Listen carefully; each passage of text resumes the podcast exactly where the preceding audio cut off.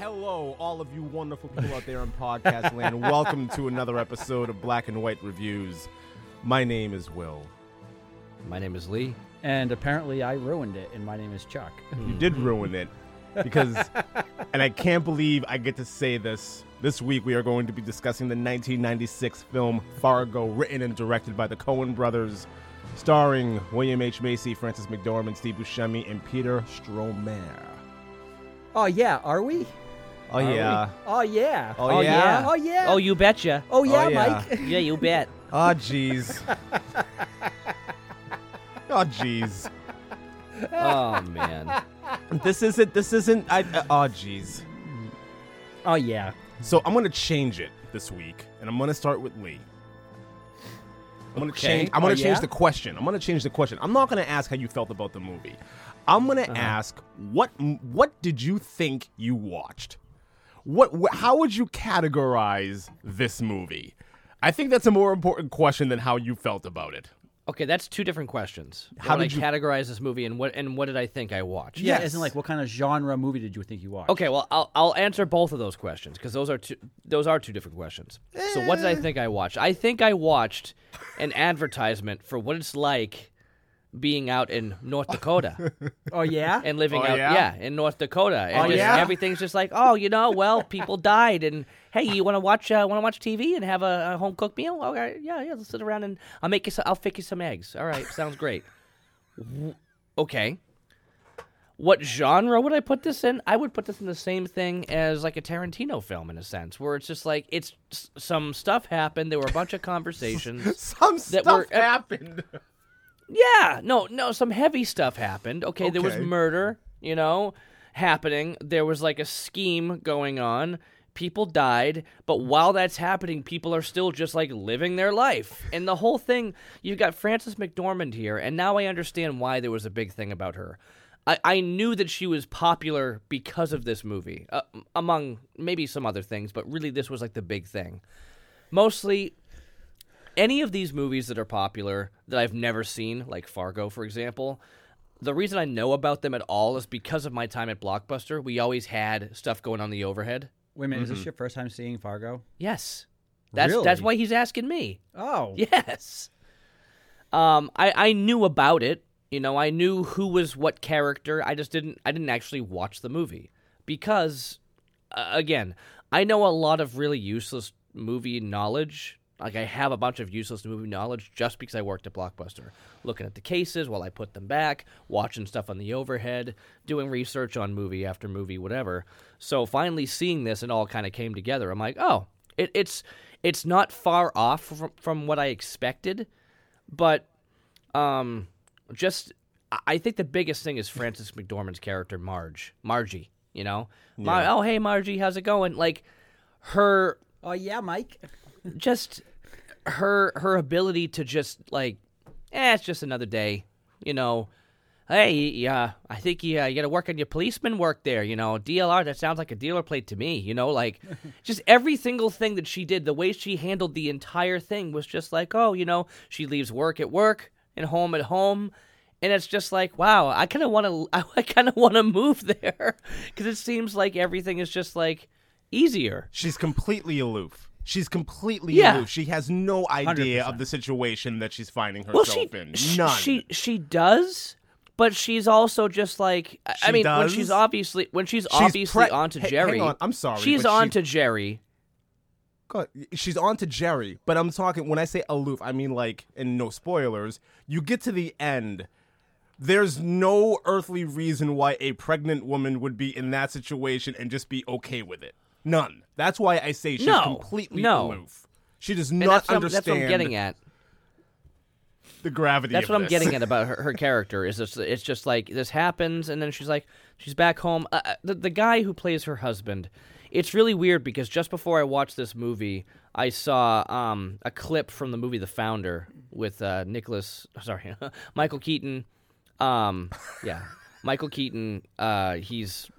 Goes and sees McDonald's and like starts blah blah blah with McDonald's.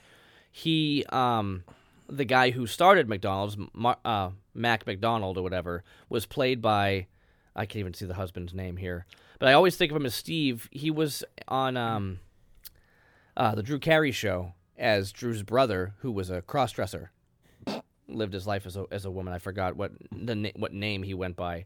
But, I mean, the dude's been in a ton of stuff. Oh, John Carroll Lynch, that's his name. Yes. He played Norm.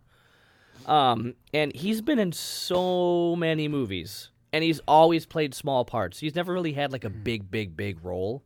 But he's always, like, nailed all of them. And he's always been perfect for each role that he's been put in. I'll make you some eggs.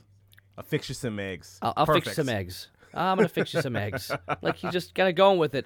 And I saw him from behind. I'm just like, I wonder if that's Steve. I wonder if that's him.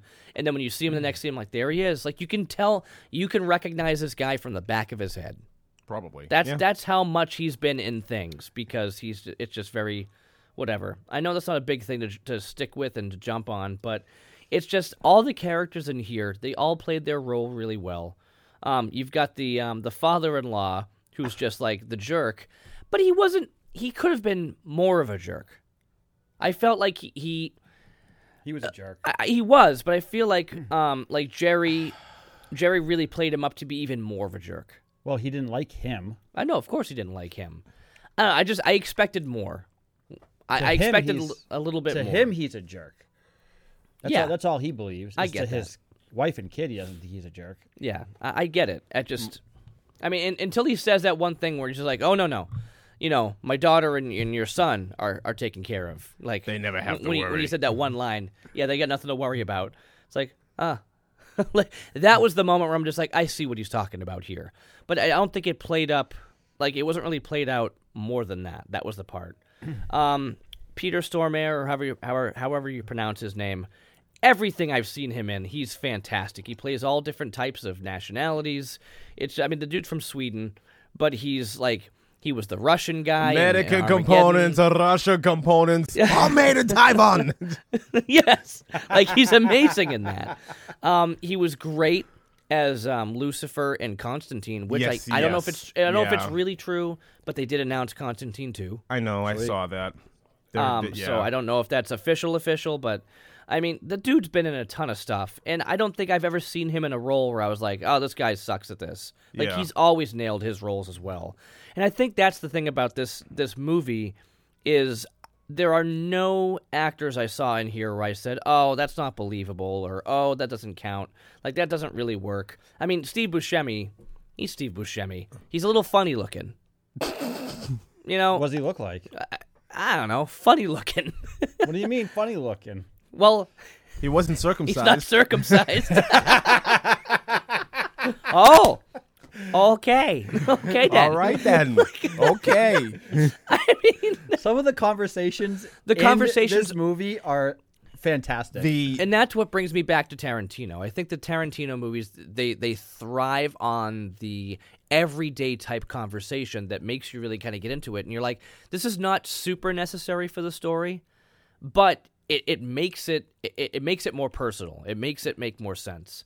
So in watching this, I was like, yeah, I get this. But the whole premise of the movie, to me, the whole premise of the movie didn't really go too far. Like, it didn't have a great story. It was more about the environment. It was more about the characters and what they're doing. It's based on a real life story. Yes, I know, and it's based off a real life story. But I feel like it's not. This is all about. Like, I have to stop you both right there. Is it not? It's not. It was totally baloney. It's all. It was just a lie. Straight lie. If you are familiar with Coen brothers, part of their shtick is theater of the absurd, and you get an element of that in almost every single one of their films, and part of the theater of this absurd of this film is just making fun of how many movies came up before this that claimed to be based off true events, but they absolutely weren't at all. So gotcha. that feeds into the story. Project. So yeah, exactly. Blair Witch Project. Well, Blair Witch Project came after this, but yeah, it was a couple years after, I think. Yeah, but that's a perfect example of like a movie that's like, this is based on true events. Like, no, it's not, and they were basically ripping on it. This came before the Big Lebowski, correct? Yes. This came before Lebowski. The Big Lebowski?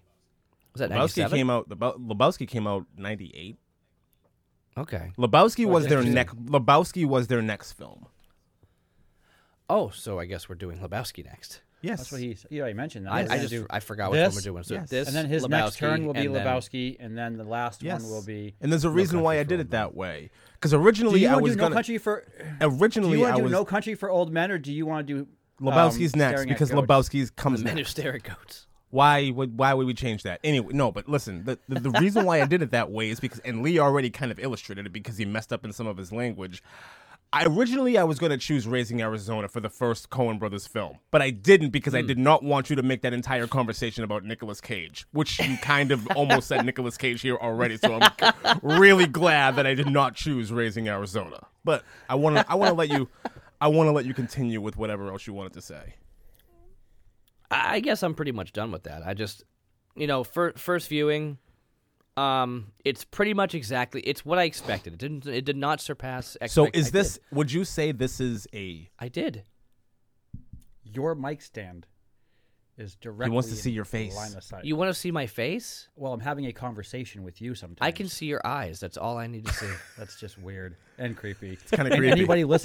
Anyone listening to this on audio only... That just real. The mic is facing me directly. Yours wants to point up. Great. That's why my audio is so crisp and clear. That's congratulations. Even though I have no voice. So, I'm gonna ask again. What did you watch? Did you watch a comedy? Did you watch a thriller? Did you watch a mystery? How would you categorize this film? I can't categorize the film because exactly. I didn't find it super funny. The only thing I found... This movie is hysterical. I think this movie is a riot. The only thing I found funny was his wife. I'm going to say one thing, and I don't... I'm sorry, I don't usually talk this way, but come on. Dude, I was banging her.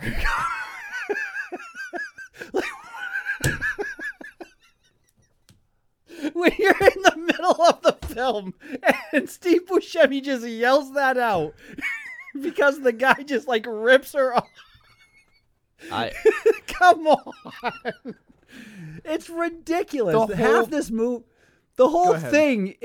whole thing is a big joke. That's the point. I asked for a reason because in my opinion, this movie can be whatever you want it to be. If you want 100%. This movie to be a comedy, it's a comedy. If you want it to be a mystery, it's a mystery. If you want it to be a thriller, it's a thriller. You can take this movie. I wouldn't say thriller. You wouldn't say thriller? No, there wasn't. Okay, so what's his name? Peter Stormare, however you pronounce his last name, he wasn't the thriller element of this movie. He absolutely was. If you watch this movie, stop getting on his bad side. But if you watch his bad side, if you watch this movie from his perspective, it's a thriller, right? I suppose. I think so. That's how I view it. From his perspective. Wait a second. From his perspective, that's more like my life is like everything around me is annoying. I just want to stop. That's not a thriller. That's just him dealing with, annoying life. He kills like 1, 2, 3, 4, 5 people in this movie just because. Yeah. I would say from his perspective, it's more of a slasher film. Especially towards the end. Fine. Yes. Slasher thriller. If you're gonna go that way. Fine. Yeah. It wasn't like he was coming up with some master plan and being sneaky. I would not say this movie's a mystery per se. I mean, you got the cop who's looking around, but it's This is a drama. This is more of a drama than anything. It's got its comedy elements. It's got everything else. I mean, technically, if you look at Forrest Gump, that's a drama in its entirety, all the way through. Forrest Gump is more of a drama than this. 100%. This is more of a comedy. Forrest Gump is hilarious. This is funnier than Forrest Gump. This right here is the movie for me. The movie is 100% satire. In the sense of it's satire for comedy, it's satire to action, it's satire to mystery, it's satire to thriller, it's satire to all of it. It's not you can't. It's satire to the film industry. Yes. Okay. Then that's what I would categorize. Yes, I agree. Satire to the film industry. I like that. Yes, I like that. Yes. Chuck? This movie's great. So I've watched this a couple times before, and I never really paid attention to it. I didn't I never put two into. I never really realized that there was a Coen brothers film, mm-hmm. But I have seen it a couple times before, and I was like, eh. But this was years and years and years and years ago when it, like, you know, in the early 2000s when I first kind of picked it up, and then on TV every once in a while I'd see, you know, parts of it here and there, and you know, all kind of fun stuff. I can't imagine watching this on TV. I'm just trying to, like, envision what they would have edited out. Everything. Well, not even I'm not even talking about the two so much, scenes, like, and the language. I'm not even talking about, like, the sex scenes or the language. I'm talking about scenes that happen. Well, the reality is those scenes aren't even, like, they're not bad. But I'm saying, like, for there are today scenes they're this, TV. There are scenes in this movie. You would see those on TV today. There are scenes in this movie that serve absolutely no purpose that I could totally see TV editing out. Like the conversation absolutely. With that dude in the diner. Like, there's no reason why that conversation happened. I could absolutely see TV editing that out. That's what I mean. Yeah, like, I can't imagine, like, what would have been missing. But I'm sorry. Go ahead. I've always liked you. Oh, the liar? Yeah. So, yeah, we'll get there. I've always liked you. This movie is... So I'm not a huge William H. Macy fan. You know, not many people are. I was okay with him in Air Force One. I did not like him in Jurassic Park 3. Nobody did. No. You're supposed to hate him in Jurassic Park 3. In Pleasantville, he was eh. I think actually in Pleasantville he was eh, but he fit the role well in Pleasantville. In this film, though, I think he peaked at Mystery Men. Probably. I shovel well. I shovel very well. He fit this role, though, so well. Yeah. So well. Yes. Well, they casted him. I think this was a staple in his history of movies. 100%. It's like, so it's like I will say this, and I won't do this too much. The first season of Fargo is probably the one that's most based off of the movie. All the other seasons are based off of other Coen brothers films, and there are elements of all Coen brothers movies in every season. His counterpart to this Lundegaard character, his counterpart in the first season is Martin Freeman. Martin Freeman does a much better job at this type of character than William H. Macy, in my opinion. Mm. Really? Martin Freeman is amazing. Martin Freeman is amazing as this character. It's fantastic. No spoilers yet, but does in season 2 of Fargo, do they find the money? See, they don't do that. Each season is its own box. It's an anthology. You can watch the second season without watching the first. It's a completely different story. Yeah. They go in completely different directions. Did they find it? No. No, they do the whole thing. Like, they do the whole thing, and there's some ridiculous things that happen. But I'm not gonna give too much away. Right. No, I think this movie is fantastic. There's so many conversations that don't need to be had in this movie, but because of the way the movie is, they fit.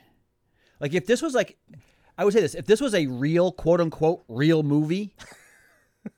Then, like, if it was a real thriller, half of this stuff wouldn't be in it. If it was a real mystery, 2/3 of this stuff wouldn't be in it. If it was a real comedy, half of this stuff wouldn't be in it. It would be a completely different movie. If this was a real movie, Frances McDormand would be, like, a more serious cop than she is. Right. And I mean, she's brilliant. Kinda. I mean, she figures everything out. She's like, well, this is what happened there, and this is what happened there, and her partner is the idiot. You know, he's like, well, I don't get it. And she's like, well, this happened. Well, DLR, obviously, it's a dealer plate. You know, it's all of these things, and she figures it out. But to Lee's point, when she goes home, she's done. Every other cop movie, it's like 24/7. They think about it. They sleep on it. They're twisted up about it. In this one, nope. She goes home. She's fine. She's good. She'll have some eggs. She's good. I think he fled the interview. Oh my God. This stuff is great. This stuff is fantastic. This movie, but I will say this. It reminds me, I can understand they do a lot because even the Big Lebowski is filmed very similar to this movie. Big Lebowski is more absurd than this. It is, but it's way more. In the same way more. It over is, the but top. It's 100%. If Frances McDormand's category, Frances Frances McDormand's character in this movie is ridiculous and borderline unbelievable. Whatever, like Goodman was doing in that, and I forget his name, the main Lebowski, the main Jeff Bridges. Yeah, thank you. Yeah, whatever he was doing was fantastic. It was fantastic, but way over the top. It was it's right. Awesome. It's fantastic. Wasn't Steve Buscemi in Big Lebowski too? Yes, on the bowling team. Yep. Yeah. Right. Okay. Because then No Country for Old Men takes a completely different turn than these two movies. Yes. The Men Who Stare at Goats is more like this, but the No Country for Old Men is like we're going this direction. We're going to take a hard left, and that's because No Country for Old Men is a fantastic. It is. Fantastic film. It's phenomenal. I fell asleep. I don't know how you fall asleep to No Country for Old Men. You fell asleep in No Country for Old Men. You haven't watched many Denzel Washington movies. Like, do you like movies? No, I'm just kidding. I was gonna say, do you? You've never seen Fargo up till this point. Have you seen The Big Lebowski? Yes. Have you seen The Men Who Stare at Goats? With I don't know if I finished George Clooney. I saw. I know what it is, and I definitely watched some of it with Mike Giuliano. He just called him out. Straight up. I've told him that plenty of times. Yeah. Well. In that movie, he looks just like him. With the big old beard. Yeah. This movie, though, I will say this. Not having watched it in 15, 20 years, I went into it kind of blind, and I was watching it, and I'm like... First, I was like, what the heck is going on? I forgot what was going on. And then as it unfolds... I'm like, this is great. Everybody talks the same. Everybody talks the same. Yeah. Even the people who are calling the cops, when the cop shows up to one guy's house and he's they're all just looking around at the stars and they're just having this is a great day, yeah. It's all that when they keep saying yeah, all that it reminds me of is Ninja Turtles 2, Secret of the Ooze. Yeah. When they're like, yeah. But everybody, I was waiting for, even the escort that Buscemi picks up is the same way. She's just at the bar, just chilling out, talking with them, no big deal. I love, and maybe this is what's going. Maybe this is a little bit much, but I'm gonna do it anyways. I love when they're in the act. Come on, there you go. Come on, no, okay, all right. It's so ridiculous. It's so funny with the accent, with all the accents. Nothing changes. Yeah. What's the town called? Is it Baybird or something like that? Brainerd. Oh, my gosh. Brainerd, North Dakota. And I love how everything is an Oldsmobile. The gutless cutlass, Gutless cutlass. Oh. It's a tan Sierra. It's a tan Sierra. That's the one thing I want when we get into it. I want to know, all she saw was a tan car. How did she know that was the one? That's a good question. I think at that point you see the grasping at straws, I guess. Yeah, these cars are all over the place. Yeah. Yeah, pretty much. Wow. Pretty much. So what were your initial... not your initial thoughts, but what are your thoughts on the film now, Will? Okay, so... When I first saw this movie, I saw this after I fell in love with Tarantino. And this hit me like a ton of bricks because I was like, oh, my God. The dialogue in this movie is just as ridiculous, if not more so, than anything you would see in a Tarantino movie. It's way more over the top than anything that you would see absolutely in Pulp Fiction. So my mind exploded when I saw this because that's kind of what I latched onto. And just... the hilarity of the situation and the way that I posed the question up front, what do you think you watched? That's what really sucked me into this because this is everything. This is everything you could possibly want it to be. And Lee, I think you said it best. It is satire on the film industry. That's Chuck pretty much said it, but yeah. Well, yeah, but you whatever. Anyways, yeah. I think that fits this movie. I think that fits Coen Brothers to a T. They are satire on the film industry, and I think it's fantastic. I agree with both. Well, I agreed with Chuck. I'm not the biggest William H. Macy fan. He doesn't. I don't know anybody who gets into a conversation with somebody and says, and they're like, oh, you know, who's your favorite actor? They go, you know what, William H. Macy. I don't think anybody in the world says that. He made Jurassic Park 3 come to life. No offense to him. But it's just like, I don't think anybody really likes him because they always give him that type of character. You're supposed to not like his character, so therefore not like his acting. Kind of. If somebody plays the same type of character all the time, and that's just, you think the actor is that person. So, I mean, and you start to think, like, maybe he is that way. Of course, I'm seeing the trailer here. There's a Showtime show called Shameless that he stars in. That was huge for him, and everybody loves him for that. Hang on. Yeah. Well, yes, but it's weird because he plays the drunk, junkie dad. Which is very different than everything else he's ever played. But he's still William H. Macy. Not a lot changes except for him acting drunk and high. So it's like, you're still William H. Macy, though. I still see the same character. But he's got a mullet. So it's different. Pretty much. Hey, mullets are back. He's stuck in 1985. He can't get rid of the mullet. It's just, it's so, but anyways, yeah. That's why he fit in Pleasantville so well. Well, because he's Mr. White Bread. Wow. Yeah, exactly. Pretty much.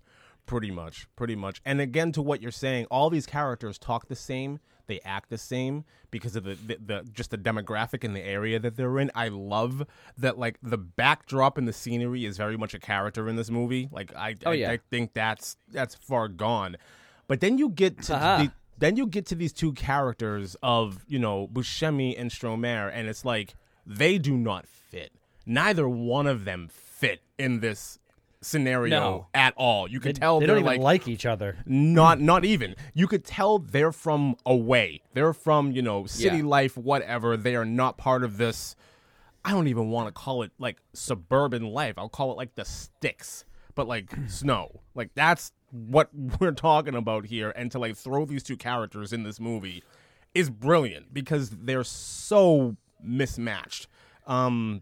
Yeah, I love this movie. I absolutely adore this movie. And for me, I think this is straight up a comedy. There isn't a thing in this movie that I take seriously. Even when you get to like the big ending and what's going on in the back of that house, even that's ridiculous. It's so ridiculous. Oh my God. I'm not giving anything away, but just the fact that he has to grab a 2x4 or a chunk of wood to like finish the job. It's just so, what is happening here? And you just see the ground. It's just like spray. Yes. And it goes into. And Frances McDormand got a lot of praise after she did this role. She won awards for it and deservedly so. I don't even think it's because of like her acting. Well, it is because of her acting ability, but like. To be able to pull off a character that is not only competent, but aloof, completely blind to like this type of evil that comes into her life is remarkable.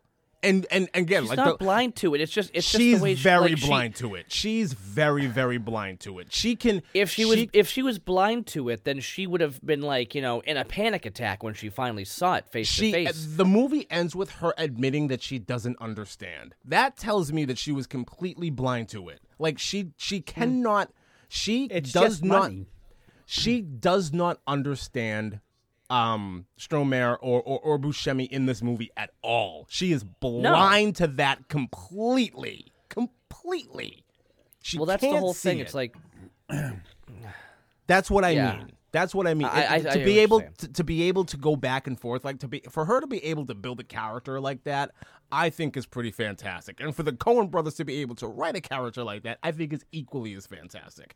This movie is amazing, and that's pretty much all I want to say without getting into spoiler territory. I think this movie It's fantastic. And also, like, the quiet scenes where there's nothing happening. There is no rhyme or reason for a lot of the scenes in this movie to be in this to be here at all. It's just there for aesthetic or to, like, hammer home the point of, like, this simple life and how easily, like, something can come in and muck with that, I think is awesome. It's fantastic. It's fantastic. All right, go ahead. What's going on? Just go ahead and do it. I have to. It's funny to me. So I work in the audio video lighting industry. I do live events and everything. And right now, just so everybody knows, we are recording this during the Super Bowl.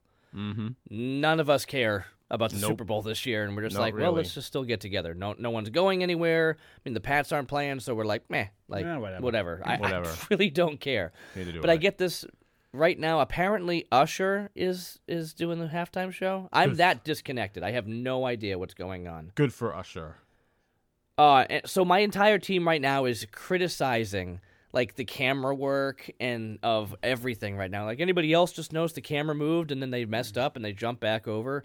And then apparently Usher is having, like, roller skating choreography on top of a video floor. Like basically the LED, like, walls that we use, but on a floor. And apparently, like, everybody's going crazy about, like, roller skating on video wall. Oh, there's video of it too. And my CEO is just like, I guess I missed it. I fell asleep. But yeah, that's what we're missing, and I don't feel like I'm missing a thing. So I would much rather talk about Fargo, because you don't want to miss a thing. I don't want to close my eyes or fall asleep. Like exactly. Tim. I miss you guys, so that's why we're here. Right. I said I just don't want to miss a thing. Right. I mean, he was a great Russian astronaut. So. Yes, he was. You just gotta hit it with a hammer and. Well, I'm ready to hit these things. I'm ready to hit this intro with a hammer and get into it. So let's do that. So from this point on, we are going to slip right into spoiler territory. Ooh. In and out, in and out. What's wrong with you? Don't you know the lines? I know. So if you want to catch the rest of this on video, find us on Patreon at patreon.com/blackandwhitereviews. Join us there for a couple goodies and some bonuses. You can also find us and follow us and subscribe to us on Facebook at Black and White Reviews and on YouTube and Instagram at Black and White Reviews 1866. With that being said, again, all the audio is free on any podcast streaming platform that you can find us on. And we're going to now get into... Spoiler territory. So, spoiler territory. The one thing... This movie's fantastic.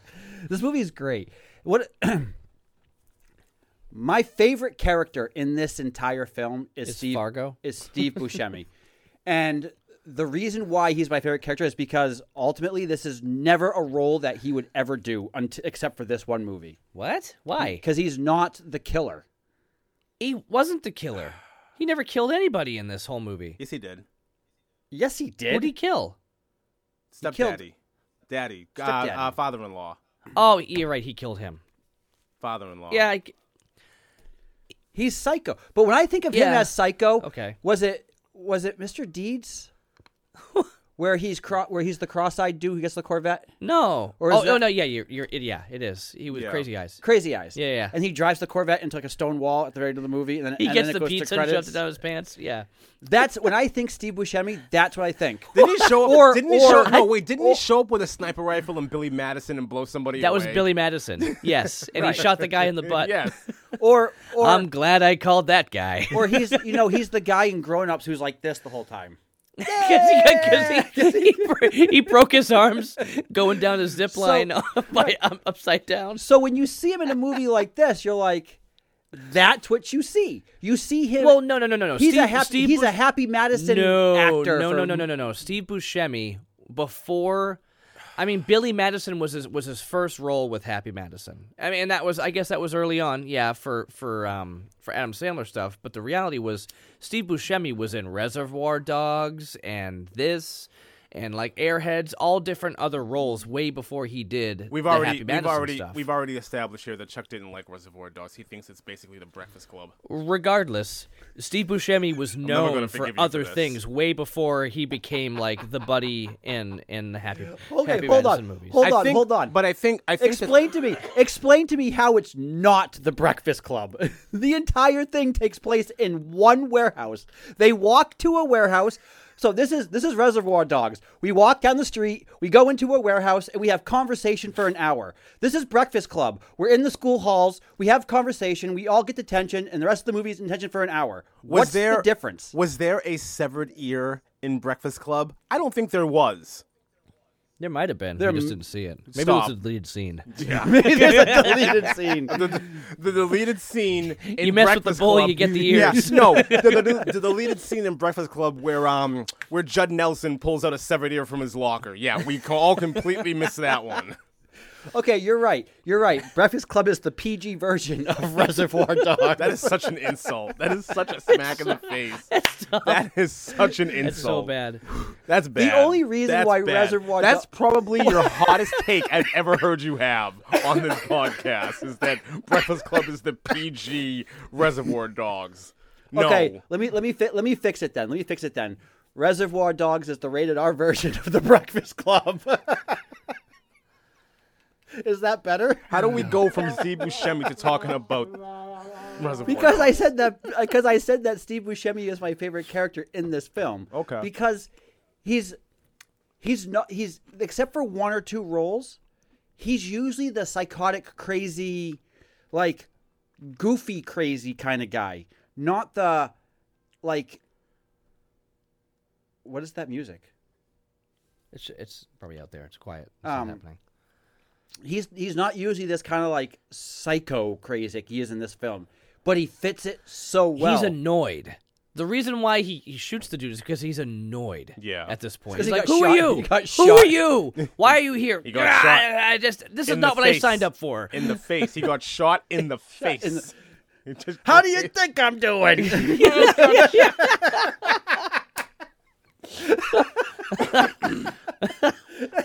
I love it when he's in the car with the Russian. Well, I'm just going to call him the Russian because that's all I pretty much know him from. Is he's like 4 hours. You haven't said a word for 4 hours. I'm going to do it to you now. I'm just going to be silent the entire time. Let's see how you feel about it. Yeah, let's see how you feel about that. He just wouldn't. Can't stop talking. It was fantastic. Yes. And then when he's at the club with the escort, and he's just having this like. To see Jose Feliciano. He's having this like aloof conversation with this escort for no reason at all. None. There's this conversation has no point in the movie. Like this elegant, well-to-do like performance that they're all watching, and he brings an escort. I think that's the funniest part about it. So how long have you been doing this for? A couple months, you know. I still love it. Come on. There you go. Come on. Okay. No. Okay. Come on. His response when this, what there was the guy's name? What was the Indian guy? The guy who like, yeah. The what? The Indian guy dude. Who said everybody else. Oh, yeah. Littlefoot or Redfoot? Shep Redfoot. When he like grabs her and like throws her off of him. Oh. And she goes running out. Dude. And he just gets the crap beat out of him. Yeah. Yes. So Steve Buscemi is your favorite character in this movie. Him and Steve. What's his last name? The Russian dude. Oh, Peter Stormare. Steve. Peter. Yeah. We were saying I don't know the guy's name as an actor. We're not doing that here. Yeah. Those two together, they don't fit together, but they fit together. They fit together because they don't fit together. Yeah, exactly. That was the point. Odd couple. Yeah. It's like Perfect Strangers with like, you know, Belky. Oh, dude, Aquel. It's like they don't fit, but they fit. Yes. And the whole thing worked. And at the very end, I just sat there like jaw to the floor, like. I cannot believe. So Will was talking about this at the very end when she comes out behind the house. Explain the scene, Will, because I won't be able to make it through it. She's driving somewhere. You know, Frances McDormand is driving somewhere down for something. Road. Down the road, down a random road, and there she sees the Sierra that she's been looking for the entire movie. How she knows that the car is beyond me. How she knows that car is beyond me. She's way too far away to see the plates. She doesn't know. She just, it's a hunch. Well, the plates were changed anyway, so it doesn't matter. Yeah, that too. The plates were changed, so it really didn't matter. But she sees this tan Sierra, and she stops. She calls it in. She goes to the back of the house, and there's Peter Stormare with Steve Buscemi in a wood chipper. And there's blood everywhere on the snow, and like and Peter and Stormare is down to his leg and foot, and he gets a piece of wood to finish like shoving the into the. Well, no, there's still part of him under a tarp. Yeah, that too. There's still part of Steve Buscemi under a tarp. So you're right, because what happened is Steve Buscemi gets all the money that he's trying to get after, buries it, takes out 80,000, gives O'Hare the 40, and the guy goes, and he goes, well, we're gonna split the car, because he goes, you take the truck, I'll take the Sierra. He goes, no, we're gonna split that too. He goes, what do you mean? He goes, one of us will give the other 20, and we'll call it a day. So which means someone gets 60,000 cash in this old truck, and one person gets 20,000 cash in this Sierra. And Buscemi's like, I'm not having this. I'm out. He's bleeding. He's like, I've done all this work. I'm doing this. And he leaves. And then all of a sudden, the Russian comes out with this axe. With this massive axe, yeah. And just starts hacking at him. That goes into my favorite. Stormare is my favorite character in this movie. Because there is no rhyme or reason for why he does the things that he does. And we'll get into like an evil character later on when we do No Country for Old Men, because Anton Chigurh is like one of the best villains of all time. I don't care what anybody says. He's amazing in that movie. Here you have this character who he's just bloodthirsty. There's no explanation. There's no code. There's no logic. He just is a psychopath. And I love that it's like, it's no holes barred. It's no holes barred. From the jump, they get pulled over, they have to explain, that ain't happening, and he shoots a cop dead in the head, and then chases down the two people that saw it and kills them too. Like, it did not need to escalate to this, but it did, because he's crazy. And I think it's fantastic. Yeah, but I think Steve Buscemi is great at this point. I'll take care of this. I'll take care of this. Yeah, sure you will. Here, so your tags aren't up to date. Yeah, I know. Like, here's the money. Figured we could do it right here. And the cop's like, what?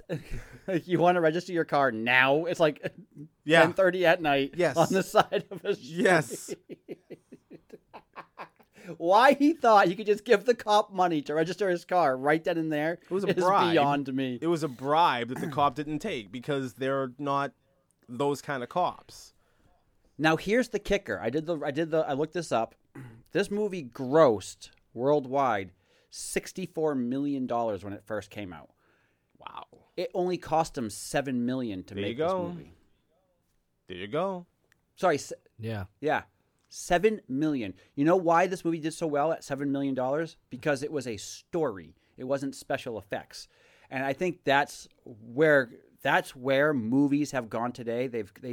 They've shifted off a story. Big Lebowski is a story. No Country for Old Men is a story. All of these things are stories, and the story is what grasps your attention. And then they don't put a lot into special effects. There's no need to. No. There was just the gunshots, and that was really it. That was it. Well, they were pretty straightforward and simple. There's one special effect in this movie that I thought was absolutely ridiculous, and it wasn't even like a special effect. It had to be like a prosthetic. When Stormare, shoots the cop in the head, the way the blood just kind of squirts out of the it was ridiculous looking. Yeah. It was It was straight out of Monty Python and the Holy Grail. Yes, absolutely. Absolutely. Which I thought was, all right, that's cool. Okay. It's merely a scratch, but I cut your arm off. No, you didn't. It's squirting. You could tell, there's get back here. I'll bleed on you. There's a pump somewhere that somebody's just pushing on to get the blood to squirt out like that.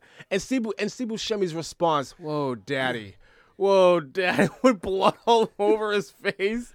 And just the visual of everything that happened afterwards when, like, the two people drive by. And Steve Buscemi's like got the dead cop up, like trying to take him back to the cop car. Was priceless. And this poor guy who's driving by, mouth agape. They have no idea what to make it, what they're seeing. It's fantastic. Oh, yeah. And they swerve and drive off the road. And that's how it happens. Oh, my God. So this whole story is William H. Macy needs money for something. We don't know what he needs money for. We don't know why he's, like, financially effed. We have no idea why he's financially, like, ruined right now. It just starts, he needs money. Because he wants to invest in that in his own business. No, but isn't that the whole point? No, he owes money to like a whole bunch of debtors, and he's like, I think he owed money because he was trying to do that, and he was like going ahead with his business deal without actually having it. That's what it sounded like. He was trying to do this whole thing. That's what I got out of it. Well, they allow you to go like whichever direction you want. Like, does he owe a lot of money? Is he doing it for this reason? Like, is he, what's the issue? So it sounded like he put himself in a position that he was like screwing himself over. Yeah, but why does he need father-in-law's money? In order to invest in the lot itself. If he's already swindling money away, like doing shady deals, working at his car lot. Why does he then turn around and still need money from Daddy Warbucks? He can't sell a car. So this is the thing. I sold cars for almost 10 years. This guy how he made sales manager in a car dealership, aside from daddy-in-law owning the car dealership, is beyond me. Yeah. This guy can't sell a car worth his life. Speaking of that, if we do a movie, I want to do a movie called Suckers. This movie is fantastic. It's an old 80s film. It's all about a used car salesman. This guy who owes a lot of money becomes a used car salesman. It's amazing film, but we should do it at some point. Okay. But how this guy sells cars is beyond me, because when he's having conversations with people, you're like, he's basically crying in customers' laps, like trying to get them to buy something, and the customers are just owning him left and right. But he owes all this money. He steals one of his own cars and gives it to Steve Buscemi and his guy to like use. Yes. And then he's like, I want you to come and kidnap my wife and then hold her up for ransom, and then I'll give you some of the money out of the money that we get out of from my father-in-law. You get the car and you get $80,000. Goes sideways, and then everything goes sideways from this point on. So I love it, because the kidnappers come, and this is like the first visual that I got in this movie where things were not going to be exactly what I thought, because you have the wife who's sitting there in the living room. They come to the back door, she just watches them. She doesn't freak out. She doesn't scream. She doesn't run for a phone to call the cops. She does nothing. She just sits there and watches them. She only freaks out when they break the glass and, big guy comes in the front door. Why are you waiting for that moment? It's like these characters are so removed from this. They don't even know it when they see it. That's Buscemi and his partner. Yeah, we know that. Yeah. But the point is he has a mask on. He has a mask on at their patio door, like ready, and she does nothing. No. Well, the funny thing is they're looking through the window and they don't even see her. That's another thing. They look through the window and they don't even see her, because they're looking through the wrong window. They don't look to their right. They're just looking through. They can't. And then we saw this fall too that happens in it, but we saw it in Red Eye where she falls down the stairs. Yeah. I thought she died at first. I thought she was dead. So did I. I thought she was dead. But they wrote her out of the film the rest of the movie. Pretty much. You don't see her face after that. You hear her. Yeah. You see her wandering around in the snow like aimlessly, because she's like her face is covered, but you never see her face again. So I'm going to, like I was trying to say earlier, the only thing I found that was comedic, aside from just like it being North Dakota and everybody having this accent, was her. She was just like the dumbest thing there. When she pops out of the shower and just runs aimlessly into him and then falls down the stairs because she's just dumb. And then later on you see her again, and they're just laughing at her because, again, she's just dumb. Yeah, that was the funniest part of the movie. And I'm laughing out loud watching it. I'm like, this is ridiculous. Like, What does she think she's doing? Where does she think she's going? She's got no plan. She's just running aimlessly like it's gonna help. After she stared at them. I so desperately wanted her to run into one of those trees with that sack over her head and just knock herself out. I so desperately was expecting that. I thought she was going to with the way she was going, like tripping in the snow. Yeah, and I love this. I love the kidnappers. I love Buscemi and Stormare. They're just sitting there, and Buscemi is heckling laughter at this woman trying to maneuver around with a sack over her head in the snow. It's so fun. Okay. Lee didn't like this movie. I don't need to watch it again. Okay. Okay, but you didn't like the movie. As far as Coen brothers stuff goes, I saw scenes from The Ballad of Buster Scruggs. Have you seen that movie, Will? No. Okay. One of the few that I have. It's one of the few that I haven't seen. It's like six movies in one. Six stories in one. One of which is actually like Buster Scruggs, and it's the dude. Oh man, what has he played in? Playing the dude, Tim Blake Nelson. He's known for some stuff. He was Mr. Blue or whatever. Remember in The Incredible Hulk, there was Mr. Green and Mr. Blue. He was Mr. Blue, but he's been in a bunch of stuff. He's in like Dune. I mean, a whole bunch of other weird stuff. Nothing that I can really name it. Like, oh, it's that guy, but he's there. Mm. He's in it as like this gunslinger, and I know there's a face-off between him and Clancy Brown. Sorry, I guess. There we go. Clancy Brown in a saloon, and it's the most ridiculous thing I've ever seen because it's played lighthearted but totally ruthlessly bloody, and you're like, what? Oh. So I kind of want to check that movie out, but I know it's Coen Brothers. They all kind of have this feeling to the movies I've seen. You know, when I see stuff, I'm like, oh, that makes sense. It's all those movies like Hail Caesar, Burn After Readings, The Men Who Stare at Goats. They all kind of have that feeling, and not just because of George Clooney or whoever, but. You know, I kind of want to check out some of the other movies now, knowing that Fargo was like a big one early on, and then how it kind of connected to the other stuff. There's only one. There's only one Coen Brothers movies that I really didn't like, and that was Ladykillers. And it's not because that was disappointing. No, it's not because that one. It's not because I thought it was a bad movie. I did not think Tom Hanks fit at all. No, he didn't. It did not fit at all. That kind of character for him, that shift in what he usually does just did not work for me at all. I didn't see it. You know, it's not so like because it worked for like those characters or actors shifting what they normally do. It worked for Robin Williams. It worked for, you know, Jim Carrey. Doesn't work for Tom Hanks. The other way. Didn't work. Didn't work the other way. I heard True Grit was really, really good. It's not. Oh, really? It's not. I heard a lot of people said they really liked it. It's way too... I mean, it's obviously a remake. No, it's way too toned down. It's way too Western for me. Well, True Grit was a Western. Yes, so. But if you're not a fan of Westerns, the movie is not going to work for you. And if you're a Coen Brothers fan, the movie's definitely not going to work for you because it doesn't feel like a Coen Brothers movie because, like you said, they were doing a remake. Mm. It didn't feel... Right. It was just like, cowboy, hardened, little girl, gives him heart, you know, we're off. That's what the movie is. But... Right. But, Lee, you still didn't answer my question. You didn't like this movie, did you? I didn't hate this movie. Well, I can't...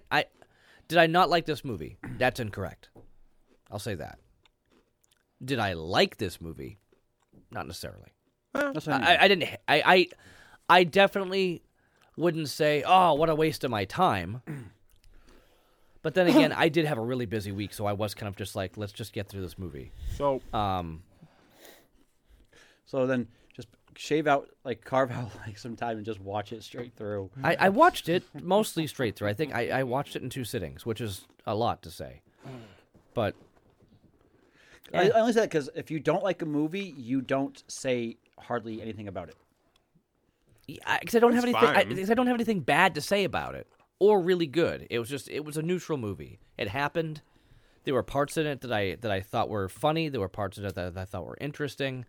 I pretty much said everything I have to say about this. What part was interesting to you? Just the way that Frances McDormand was. I was just about to get into that. Yeah, like the way that she played her character, and I mean, Will keeps using the term aloof. It's like she is, but she isn't, and I think that's what you can see in her eyes. It's that she knows more than what she's saying, but she doesn't know how to respond to it. She doesn't know how to emote. Yeah, like that's. But nobody in this town knows how to emote. Well, it's not that she. It's not that she, the actress, doesn't know how to emote. It's the character she's playing. I do want to set the table. And that's what I think gives her the credit. As an actress, is that you can tell it's her character who doesn't get it. I do want to set the table real quick for her character and what we're about to talk about. Our introduction to her is woken up by a phone call, triple murder, you know, somewhere out on the road, and she gets up, and her first thing is to, like, not worry about it. It's talking to her husband saying, no, you can sleep. I'll make you some eggs. No, you can go back to bed. I'll make you some eggs. It's a back and forth. And then, like, casually, like, dressed up, she's downstairs, she's eating breakfast, not giving a care or a worry to what's like going on there, not moving with any kind of agency or urgency at all. And then, like, she gets up, goes outside, her car needs a jump, and it's like, you're on your way to a triple murder scene. And this is your response. This is your initial response. It almost makes you think that wasn't the call she got when you first see it. You're almost like, right, yeah. Hey, we need you to come in. Oh, okay. Some stuff happened. You just need my help. Okay, yeah, I'll come in. But no, she got the information. It's just that's her character. Yes. Oh, yeah, you betcha. Wild. It's wild to me that that's her reaction.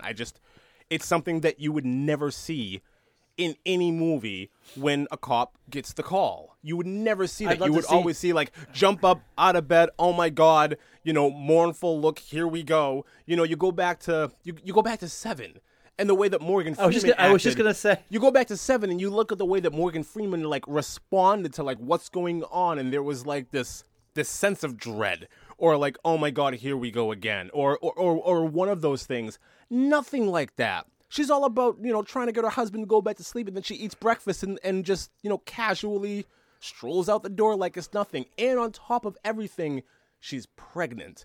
Yeah.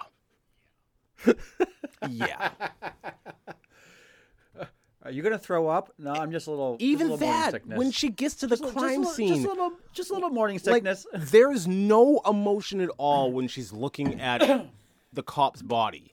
Like, she, like, he looks like a nice enough guy, and her face is all, like, right up, and she's, like, looking down. Oh, the footprints, looks like a big fella, and this guy was little, and not a care in the world. Not a care in the world at all. Here's the other one. Oh, yeah. It's a bit of a mess. Oh, yeah. Yep. I will say, when she started to emote a little bit is when she meets this rando character. This rando character up at the hotel. Oh, my God. The Radisson. Like, what was the purpose of this scene? I have no idea. To show how lost she is, or to show that she can't, like, recognize a lie when it's, like, right in her. Like, I can't. There's something wrong with Frances McDormand in this movie. Like, there's something else going on. What do you mean a lie? Well, he lied and said that he was married to so and so. Full on lying to her. Like, he calls her out of the blue. You know, and she goes up north. At like 3 a.m. Yeah. I saw you on TV. Oh, my God, it's really you. How you doing? At 3 o'clock in the morning, and she's, like, entertaining this conversation. Then she goes up. She meets with the guy. He lies right to her face multiple times. And, like, right. And she can't pick up on it. Like, what kind of carp are you if you can't pick up on this guy blatantly lying to you in the worst way? That's why I love her character in this movie, because she can't spot the lie. She's blind to a lot of the violence that's going on. She can't emote to like the sight of these bodies that are like literal all over this highway, but she figures it out by chance at the end of this movie by like, oh my God, there's a Sierra. Oh my God. Like, what? I don't know. I was taking it serious at first, and then I just saw this ankle and this foot, like, sticking outside the wood chipper and just red all over the snow. And I was like, if I was there, what this reminded me of was, have you seen Law Abiding Citizen? Yes. Yes. You know the scene where Butler? With Gerard Butler, where he hacks the guy up and then the beginning of the film. Yeah. How bloody they made that out to be. And they don't show it to you, but it's bloody. This is that for me. It's not you don't see anything, but you're just I can just imagine this guy sitting here just sticking body parts down, just seeing blood spray everywhere. Yeah. I mean, there was a good 12, 20 square foot area just covered in blood. Just covered. How do you cover that up? Hope for more snow. Yeah, that's what I kind of assume. It's going to snow soon. It would snow on top of it, and then it would start to melt away. Throw snow on top of it, it'll melt away, and whatever. That's kind of what I thought. I love how he dug a hole in the snow with the windshield scraper. And it starts off, and it's he's barely doing anything, and then it looks away, then it comes back, and he dug like a foot and a half deep hole. And you're wait. How? Wait, what? How? How? And he looks to his left and to his right, and he sees nobody, and he's well, how am I going to find this? So he used the snow scraper as the marker. Because it's not going to get buried during the next storm. Yeah. Another good snowstorm comes along, you're not finding it. It's done. That's it. Right. Well, he's not finding it anyways. So go ahead. So out of the $1 million, $80,000 was taken out of it, which means that there's $920,000 just laying up there. Who's going to find it? We don't know. Doesn't matter. Doesn't matter. Nope. And then with William H. Macy, I mean, this is the thing, is he's in the film, but he's not the main character. She is. True. He's the top casted character, but she is the main character. They follow her way more than William H. Macy. And William H. Macy, he is, he gets arrested. She doesn't know, you don't know why. They don't tell you. Just know that he gets arrested. And he's no. And he's just whiny the entire film. The entire film, he just whines. He just whines and whines and whines the entire time. Yeah. And I'm cooperating with you. I'm giving you what you need. I'm cooperating with you. And then he leaves and then drives off. Drives the lot away. In his car. He's done. He's done answering these questions, and he's gone. He's absolutely gone. Speaking of scenes that have no purpose or rhyme or reason in this movie, there's another one where it's just it's Buscemi and Stormare, and they're in their house. Whatever, wherever it is they're holding up. And there's this good long, minute and a half scene of Steve Buscemi beating a television trying to get it to work. And they're just going back. I don't know why that's in here. I have no idea why that's in here. That's just another small thing. It served no purpose to the rest of the story. It didn't really matter. Later on, you get this another, minute and a half scene of Buscemi driving around in a car lot for no reason but to find a license plate. You did not need to drive around the entire car lot to find this. You could have just parked and got out. But no. They went through the whole rigmarole of him driving all around for no reason. I don't understand. That's the point, is you could take out half this film and it wouldn't matter. It wouldn't change the story. But that begs the question why it wasn't there. Yeah. But that makes the film, though. Yep. Very true. Very, very true. It's kind of like They Live. You have three separate acts that don't tie into each other at all. But it's the fact that those acts are so completely different that actually it makes the film. It's so bad, it's good. This movie is the scenes are so out there that it actually works. The two, Buscemi and the Russian, they don't fit, but they fit. Everything is so sporadic and disjointed that it is actually all. It actually all works and becomes coherent. It's weird. It's very weird how it fits, but it shouldn't. In a regular movie, all of this would fall apart. All of it would fall apart. Pretty much. There's another if scene. If you put her in Seven, the movie would fall apart. Yeah, I can't imagine this character in Seven. It would be hilarious. It would be absolutely hilarious. Oh. They cut the guy's nose off. I don't know why. They fed this guy right before they killed him. Like, I could not imagine. I could not imagine. They just kept feeding him and feeding him and feeding him. What a shame. That's what I'm envisioning. That's the movie that I see if you put her in that movie. Later on, when like everything comes to a head, like the money, trade off and everything doesn't go real well. Father-in-law is there trying to make this deal because he just has to be involved. There's a semi shootout. William H. Macy shows up and like pops the trunk, and I'm assuming like picks dad up off the ground and puts him in the trunk. Why? For what reason? There's nothing good can. Just leave. Just run. You don't have to be there. No one knows that you're there right now. You're still kind of like, independent from this entire thing. But he does not know. He's not expecting what's happening. He does not know what to do. Yeah, but he doesn't even freak out about it. He's just like, no. He pulls up and pops the trunk. This is not a. I did not expect that from him. Like when you first go through this movie and you see him like pull up and it's like, oh my God, he's gonna freak out and this is the moment. Nope, he pops the trunk and you're led to believe he puts dad in the trunk. Why? I don't know. No idea. Okay. So so you did not like this movie. That you were okay with this movie, but how over the top, which we're gonna be doing soon, is Pineapple Express. You liked that film. I don't remember it. It's been a while. Oh, my gosh. I remember laughing at some very key parts because I will say that in my past, I have done some dumb things, and I can imagine how I remember how paranoid you can get when you're in a certain state of mind. All right? I'll put it that way.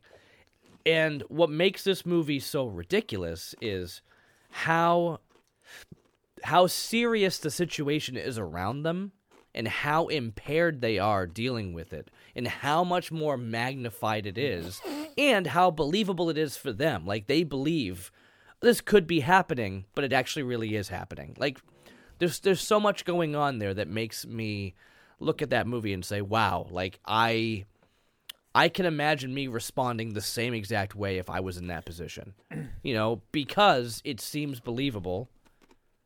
But it's not that it would happen that way, and it did. It's just, like, all of it is ridiculous. That movie is absolutely ridiculous. I don't know what else to say about it. And it's, it's an Apatow movie, and it's just, it is what it is. So this movie, for 96, okay, that makes sense. I'm sorry, that's the best you're going to get out of me. The Big Lebowski. For 98, it was okay. That makes sense. I didn't quite go over the moon for that movie either. Oh, that's gonna be a fun conversation. How the whole movie is because someone stole his rug. No. A Chinaman. They peed on his rug. That movie is fantastic. Come on. The last thing that I'll bring up for this talk is the ending, obviously. Why did Stormare kill the woman? Why did he take the axe to Buscemi? Because he's a psycho? Is that the only reason? He's an absolute psychopath, and he was the entire time. Okay. Kill. That's why. Kill the woman. Yeah. He killed everybody. Yeah, the wife is dead. He killed everybody but the cop. Yeah, the wife is dead. Why wouldn't he kill her? Why wouldn't he kill Frances McDormand in this movie? Why wouldn't he kill her? Well, he didn't have a gun. He didn't know she was coming. And then she got behind with a gun. Sure. But he threw a log at her that he was using to push the when he tells Buscemi that she just fell over. You think he's lying that she's dead? No, he didn't say she fell over. He said she was like whining too much or something along those lines. She got loud. Something along those lines. Like he took her out. Yeah, he took her out. But why? Like, is that really the only reason? Is it just because he was at his end. He's a psychopath. He was at his end. Yeah. And then Steve Buscemi just kept on ripping on him the entire time. So he's like, I'm done with you too. I want all the money. Get out of here. While he's sitting there. 80 grand? No, it was $1 million. It was 80 grand. Well, that he found. Yeah, because Buscemi buried the rest. Yeah. He didn't know he had it. Right. All he knows is it's 80 grand. Yeah. Exactly. I think that's the most ridiculous part of this movie is William H. Macy was putting the whole thing up there for $1 million, and they thought it was only 80, and they were getting 40 of it. That's the most interesting thing in this movie. Is the difference in who thought what the money was and all that stuff. Well, it brings me back to, have you seen Paycheck with Mel Gibson? Hold on, back up. I mean, Payback. Yeah, I was going to say, Paycheck was definitely Ben Affleck. Back up. Payback with Mel Gibson. Steve Buscemi makes a phone call to William H. Macy in this movie going, there are people dead in Brainerd. He says he wants the full 80. And no, he says he wants more. He said he wanted more. No, he said he wanted more. He didn't say, he was saying more than 40, absolutely. Yeah, he wanted the full 80. He wanted 80. Hmm? That's the thing is William H. Macy was going to William H. Macy told, you're right. William H. Macy told Daddy Warbucks, hey, it's $1 million, but told Buscemi that it was 8. Okay. Huh. Yes. And he got the whole thing. Technically, no, he got none of it. Well, yeah, William H. Macy got none of it. William H. Macy's going to prison. Nobody got any of it. Yeah, it's buried. No. 80,000 probably went back to the police somehow and whatever, but yeah. Maybe it went back to the son. The son got $80,000. But it reminds me of Payback when Mel Gibson goes after that, which is also a 90s film, where he goes back and he raises, all kinds of craziness because somebody owes him 50 grand. These movies are like, such little amounts of money. Oh, I mean, nowadays, yeah. I mean, even then, that was the whole point of the movie. Well, yeah. It's like, why would you do this for 50 grand, I mean, this movie's almost 30 years old. Uh-huh. Right, but I looked it up. $7 million then is equivalent to almost $12 to $13 million today. Mm-hmm. So it's a 50% increase. Right. And imagine anybody making a movie today for less than 20 grand. For 20 million. Yeah. Less than? This movie today, that movie today would have cost them $13 million to produce. Right. That was the budget. If you with inflation, you could do it. Stretched it, you could do it. Could you? If you think about it, if you don't rely on special effects, yes. The cost of making a movie is not as simple as just like renting this and renting that. It's all about paying the crew. Yeah. That's where the majority of the money really goes. But if paying the crew for their parts, whether it's CG or this or that or whatever. If a group of friends got together, filmed the movie with each other, nobody's getting paid, go home, throw it in Adobe, it's doable. Oh, absolutely. It's not impossible. It's not impossible. No, we could make this quality movie if we just used our own actors. Yes, and people we know to do our own editing. Yes, and we can do it for. Couple $1,000. Yes. Right. You could make up like 15 different prosthetics for all of us to put on, and we would look completely different in every scene. Yeah. It's not. I don't think it's that difficult. There was a movie a few years ago that won a couple of independent film awards, and it was filmed on an iPhone. Yep. Oh no, absolutely. So it's not. You could do a lot of really good cinema stuff with iPhone cameras. Of course, you can today. Of course you can. But my whole thing at the end of this movie about Stormare and why he finally decided to snap, I just think it's really weird because the scene right before he attacks Buscemi with the axe, he's enamored with a soap opera. Yep. Mm. And it's like you have to admit and you have to accept that I'm pregnant with your baby, and he's just like sucked in to the typical soap opera pregnancy reveal, and it's like okay. Yeah. And he just goes from 0 to 100 with the it's one of the weirdest. It's because he's psychotic. He's literally an insane person. That's the entire point. There's no motivation besides he's insane, and whatever motivates him is something we can't understand because we're not at his level of insanity. Okay, so because you've only seen it once and you fell asleep, I won't ask you, Chuck, in a few weeks. We're going to be talking about Anton. Is he insane? He had a coin. Is that equally as insane as this? I think Anton is more insane in this. Oh, definitely. I think Anton Chigurh is absolutely more insane than this character. I don't disagree with Lee at all, but I'm just saying, like, it's just weird for him to be sitting there eating breakfast. Oh my God, she's pregnant. To I'm grabbing an axe and I am chopping you and then I'm going to throw you into a wood chipper. Right. 100%. And then why? It's just Anton in No Country for Old Men.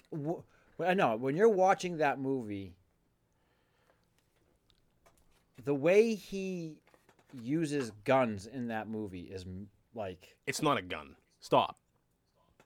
What are you talking about? He does not have... That's not a gun. That's not a gun. That is an air compressor, sir. You're right. Thank you. I want to say that was an air compressor. Even I know that. I'm glad you remember that. I'm so glad you remember that. Okay. The way he does it, though, I just remember something about a doorknob. Is masterful. Yes. It's masterful. Yes. And the whole... I mean, the way he acts in that movie, I'll say this. Tommy Lee, before we even get into it, Tommy Lee Jones is a fantastic... To me, he's a fantastic actor. I think that's Tommy Lee Jones' best film. I think No Country for Old Men is his best movie. Tommy Lee Jones' best movie? Yeah. Hands down. I liked him in U.S. Marshal and Fugitive. That's his kind of role. That, like, Volcano, you know, when he's, like, the cop, you know, he does a good job as the cop. I don't know. I think his best role was Two-Face. No. He clearly was loving every moment of being on that set. That I believe. I believe he had a blast doing that. I believe he did not. He hated every second of it because it was him and Jim. It was him and Jim Carrey trying to outdo each other, and he came up to Jim Carrey and said, like, he's like, I hate you with every ounce of my being. Oh, dude, it was like really bad. Really? Like Jim Carrey did like an interview and he said that at one point. He's like, Tommy Lee Jones like came up to me and just like, I came up to him. I was being really nice. Hey, man, it's so good working with you. And he's just like, I despise everything about you. It was like, whoa, that's rough. Oh, dude, he was harsh. He was harsh. I believe. Okay. But to my point, Anton in No Country for Old Men, his acting chops in that film stand up to that of Tommy Lee Jones in that film. Because he fits the part so well. I don't know. I have a soft spot for the grizzled veteran who's had enough. Mm. I have a soft spot for that kind of character.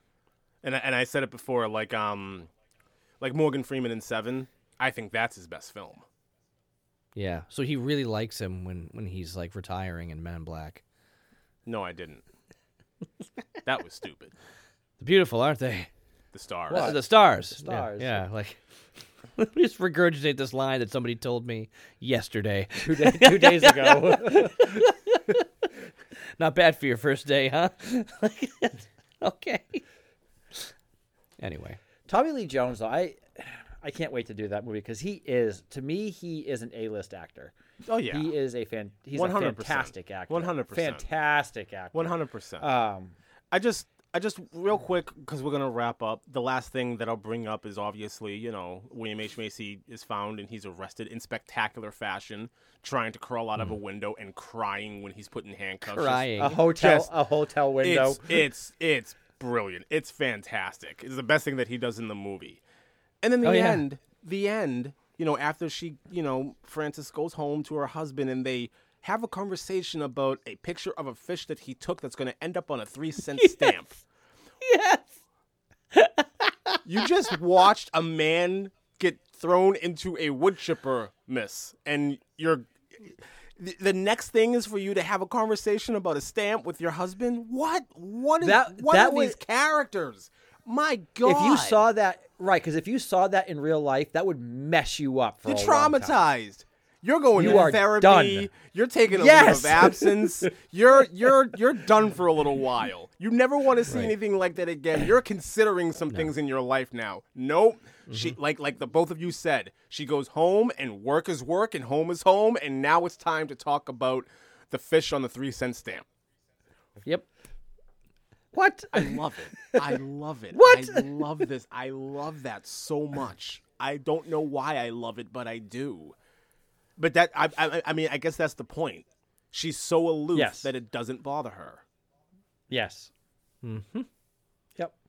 Okay. I love it. This movie is I enjoy this film. This movie is top tier. For me, this movie is top tier. I love this movie.